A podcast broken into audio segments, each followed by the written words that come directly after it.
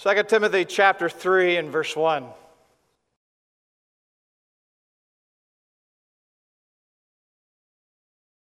It says, This know also, that in the last days perilous times shall come. For men shall be lovers of their own selves, covetous, boasters, proud, blasphemers, disobedient to parents, unthankful, unholy, without natural affection, truce breakers, false accusers, incontinent, fierce, despisers those that are good, traitors, heady, high minded, lovers of pleasure more than lovers of God, and having a form of godliness, but denying the power thereof, from such turn away. Let's pray. Uh, Father, I am extremely humbled to be here tonight. And Father, we count it a privilege to be here. Uh, Father, the great men that are represented here. Uh, Father, men that have spent many years on the field and have done incredible things. And Father, we thank you again for your goodness and kindness. Father, we know that we cannot do any of this without you. And Father, we thank you again so much for everything that you do for us for how you love us and care for us. Uh, Father, times patience with us. And Father, we cannot thank you enough for your goodness. And Father, tonight I just do pray, God, that you work in all of our hearts tonight. And Father, we just do pray again that you do a great work this evening. And Father, we ask this in Christ's precious name. Amen. When I was growing up as a, as a kid, it was my parents that always kept the missionaries that came to our church. They always kept the evangelists. And I heard oh, incredible stories from great men of God. And I, and always hated when about 10:30 came along and my mom had to send me to bed. But I'd, I'd always leave the door open just to listen to the stories. One of the men that stayed with us was Wally Williams. And our church was, our pastor, Dr. Dan Wingate, just came to the church. Um, back then, we were just struggling. We basically, we had 70, 80 people when he first came, and now the church runs over 1,500 people. Uh, but back then, we were really struggling. And he was introducing missions to us and Wally Williams came. As we sat down at the table, he, he looked at my mom and dad. Uh, my father led the music in the church, and my mom played the piano. And I, by the way, got none of that talent, Brother Holman. I didn't get any of it either, uh, so don't feel bad, okay? Um, but uh, he, uh, he asked my dad, he said, Do you know the song, We'll Work Till Jesus Comes? And my dad goes, I, am not sure I, I've heard that one. And so they went into the living room at the piano, and Brother Wally taught my mom and dad that song. And every night before he would get up to speak, they sang, We'll work till Jesus comes. We'll work. We'll work till Jesus comes. We'll work. That had a tremendous impact on me kind of our work ethic. Amen? As a child of God, we need to work until Jesus comes back. Coming back from Scotland after being gone for 20 years, my heart is heavy. It is disturbed about what I'm finding in our churches today. We are a long way off from where we used to be. Many days I'm crushed to see what I see as I go and return to many of these churches. What I'm really disturbed about is the following. I've had many people say to me, Well, brother, we're in the end days. Like it gives us an excuse not to do anything, that we're just mailing it in. You know what I mean? That we don't have to work, that we don't have to do anything. I picked up many of bulletins, and I don't see anything concerning kids' clubs or the youth group or even a choir or anything else. I, I see nothing, and I'm thinking, what are we doing? What are we doing? If there's ever a day we ought to be working, it's today. Amen? Our world is in an utter chaos. And everywhere we turn, there seems to be wars and rumors of wars, and we see all sorts, sorts of chaos. Every country is represented here. Needs the Lord, amen? It needs men who will work. Every country, every state, every province, every city, every street needs the hand of God. Somebody to work. I'm trying to be as kind as I can be. But I'm also disturbed about the older generation who I hear comments all the time and who ought to know better. We're letting, I want to let the younger guys do the work now. Oh, that's scriptural, isn't it? Well, I've, I've done my part in the church. I've sat on the boards. I've done this and I've done that. So? There's always something that we can do, amen? Right. Always something. And, may I, I just say something else? We don't know for sure if this is the end times. I, I'm sorry to tell you that. Now, my pastor came to the church and in the 70s, he used to preach, and he loves to preach on the end times. But without sounding like a heretic, he used to preach that God is co- Jesus coming back at any time. Jesus still hasn't came back. Okay? If we just would have sat back and done nothing, you know what we would have just done? We would have just wasted the last 40 years. And I think that is what's happening in our churches today. We're just sitting back thinking he's coming. He may not come back today. He may not come back tomorrow. He may not come back for another 300 years. No man knows the time. Nobody does. Not even the angels in heaven. But the Father does.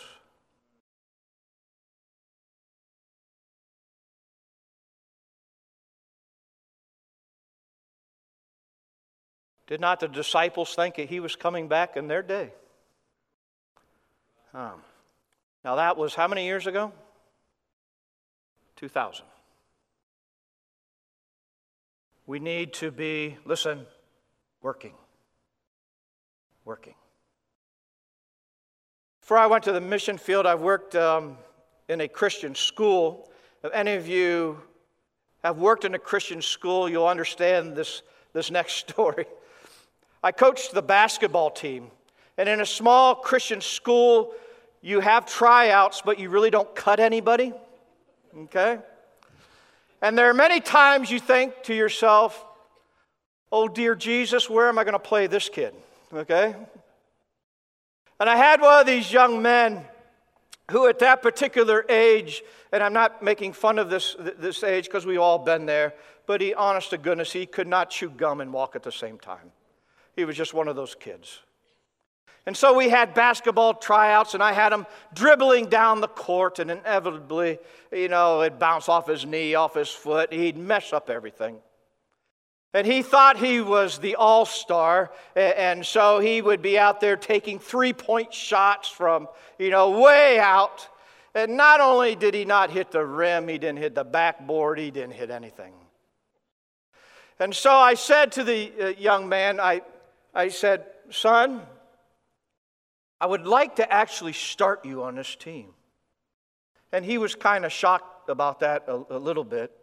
But I, I, said, Todd, this is all I want you to do. I, I don't want you to dribble up court. I don't want you to take any three point shots. In fact, I don't even want you to shoot. I said, but what I do want you to do is the following. We're going to swing the ball over to this side. And what I want you to do is get in front of the defender, block him out, and when they shoot, and if they miss it, you go up and get a rebound and you put it right back up. Because the kid's range was probably here to here, okay? That, that was it, okay? If he ever went to the foul line, forget it. He, never, he would never make it, okay?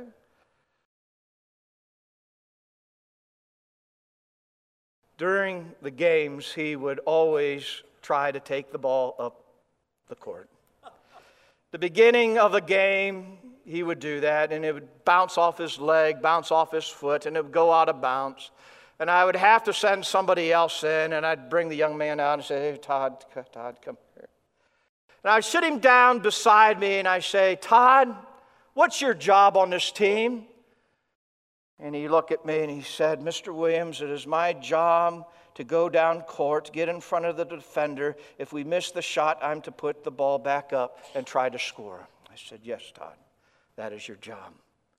And he always used to say, But coach, I can dribble it. Uh, okay. Well, coach, I can shoot the three pointer. I said, Yeah, but I just want you to do what I'm asking you to do. It finally sunk through his head at the end of the season, he was second in scoring and first in rebounds.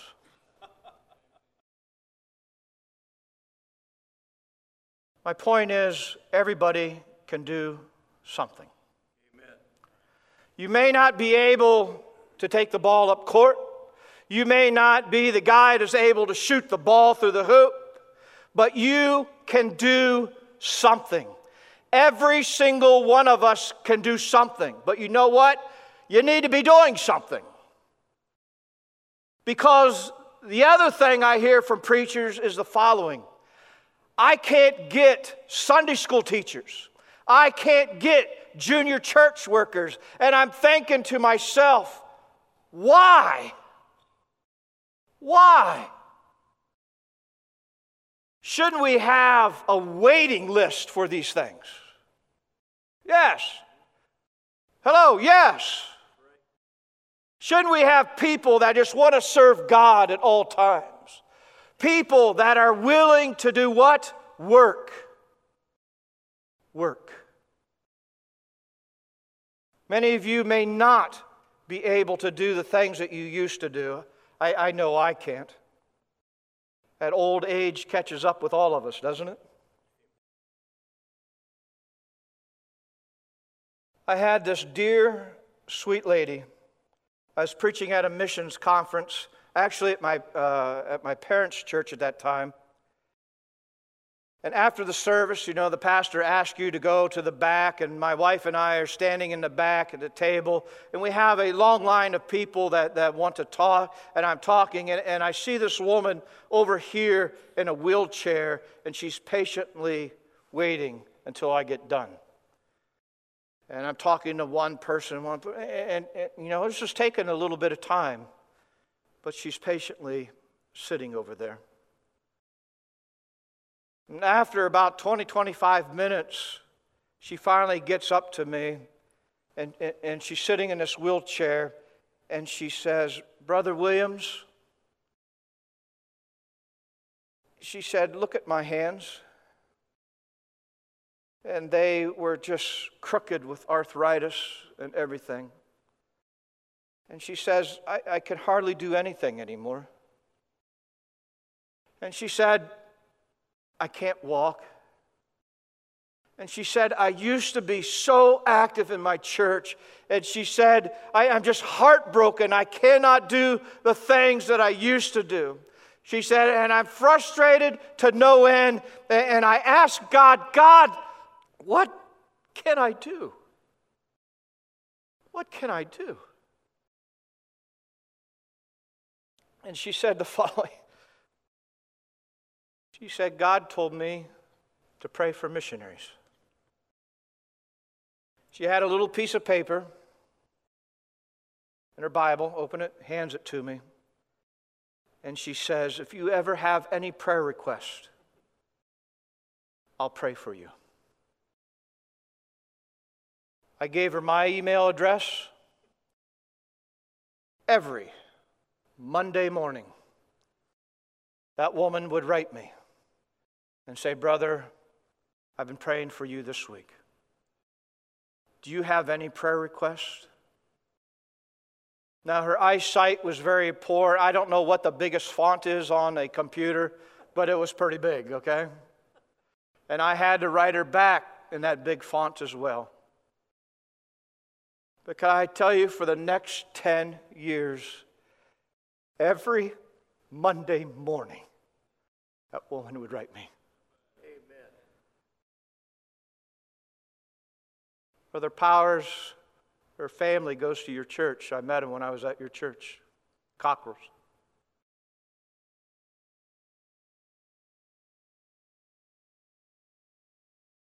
Every Monday morning. You know what that does to a missionary? Somebody cares enough about us to pray for us. You see, fellowship, listen, you have a golden opportunity this week to meet up with these missionaries that are here from all over the world. You have an opportunity to grab their emails. You have an opportunity to grab their prayer cards. You have the opportunity to do so much more. You have the opportunity to pray for men, pray for their families, pray for the Christian schools, pray for the ministries. You can have a part in all of these people's ministries.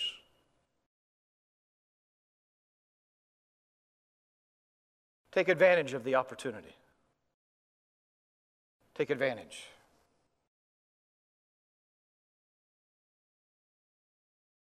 St. Augustine said, Pray as though everything depends on God. Work as though everything depended on you.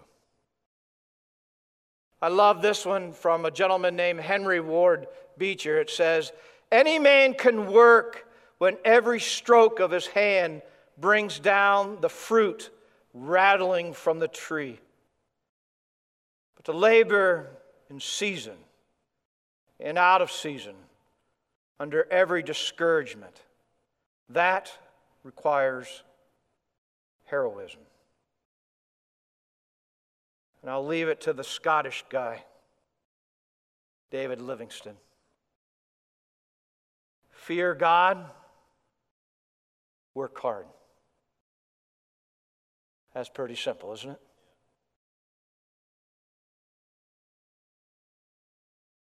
May I encourage all of you that are a part of this church to do your very best to work for God. Can I do that?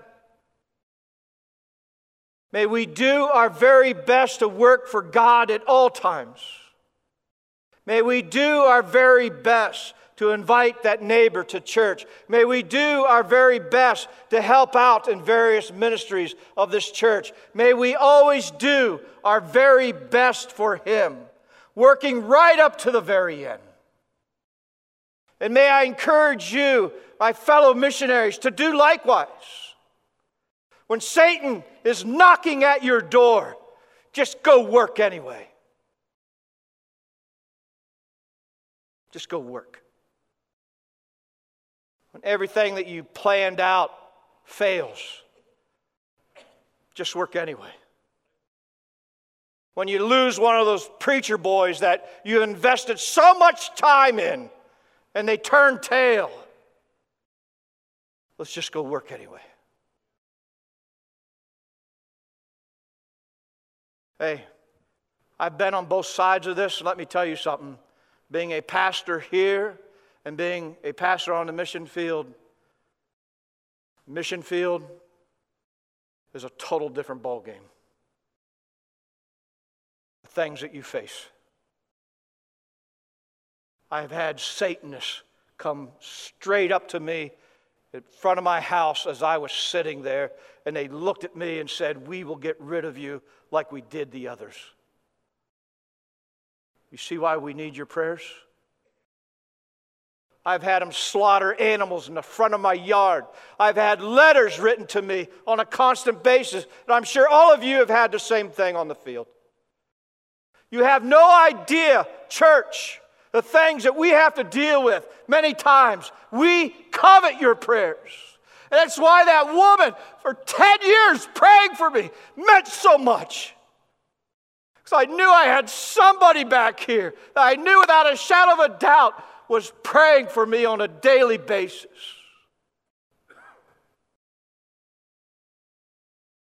I heard she prayed for me in the mornings until Bob Barker came on and the price is right. I'll take it. I'll take it.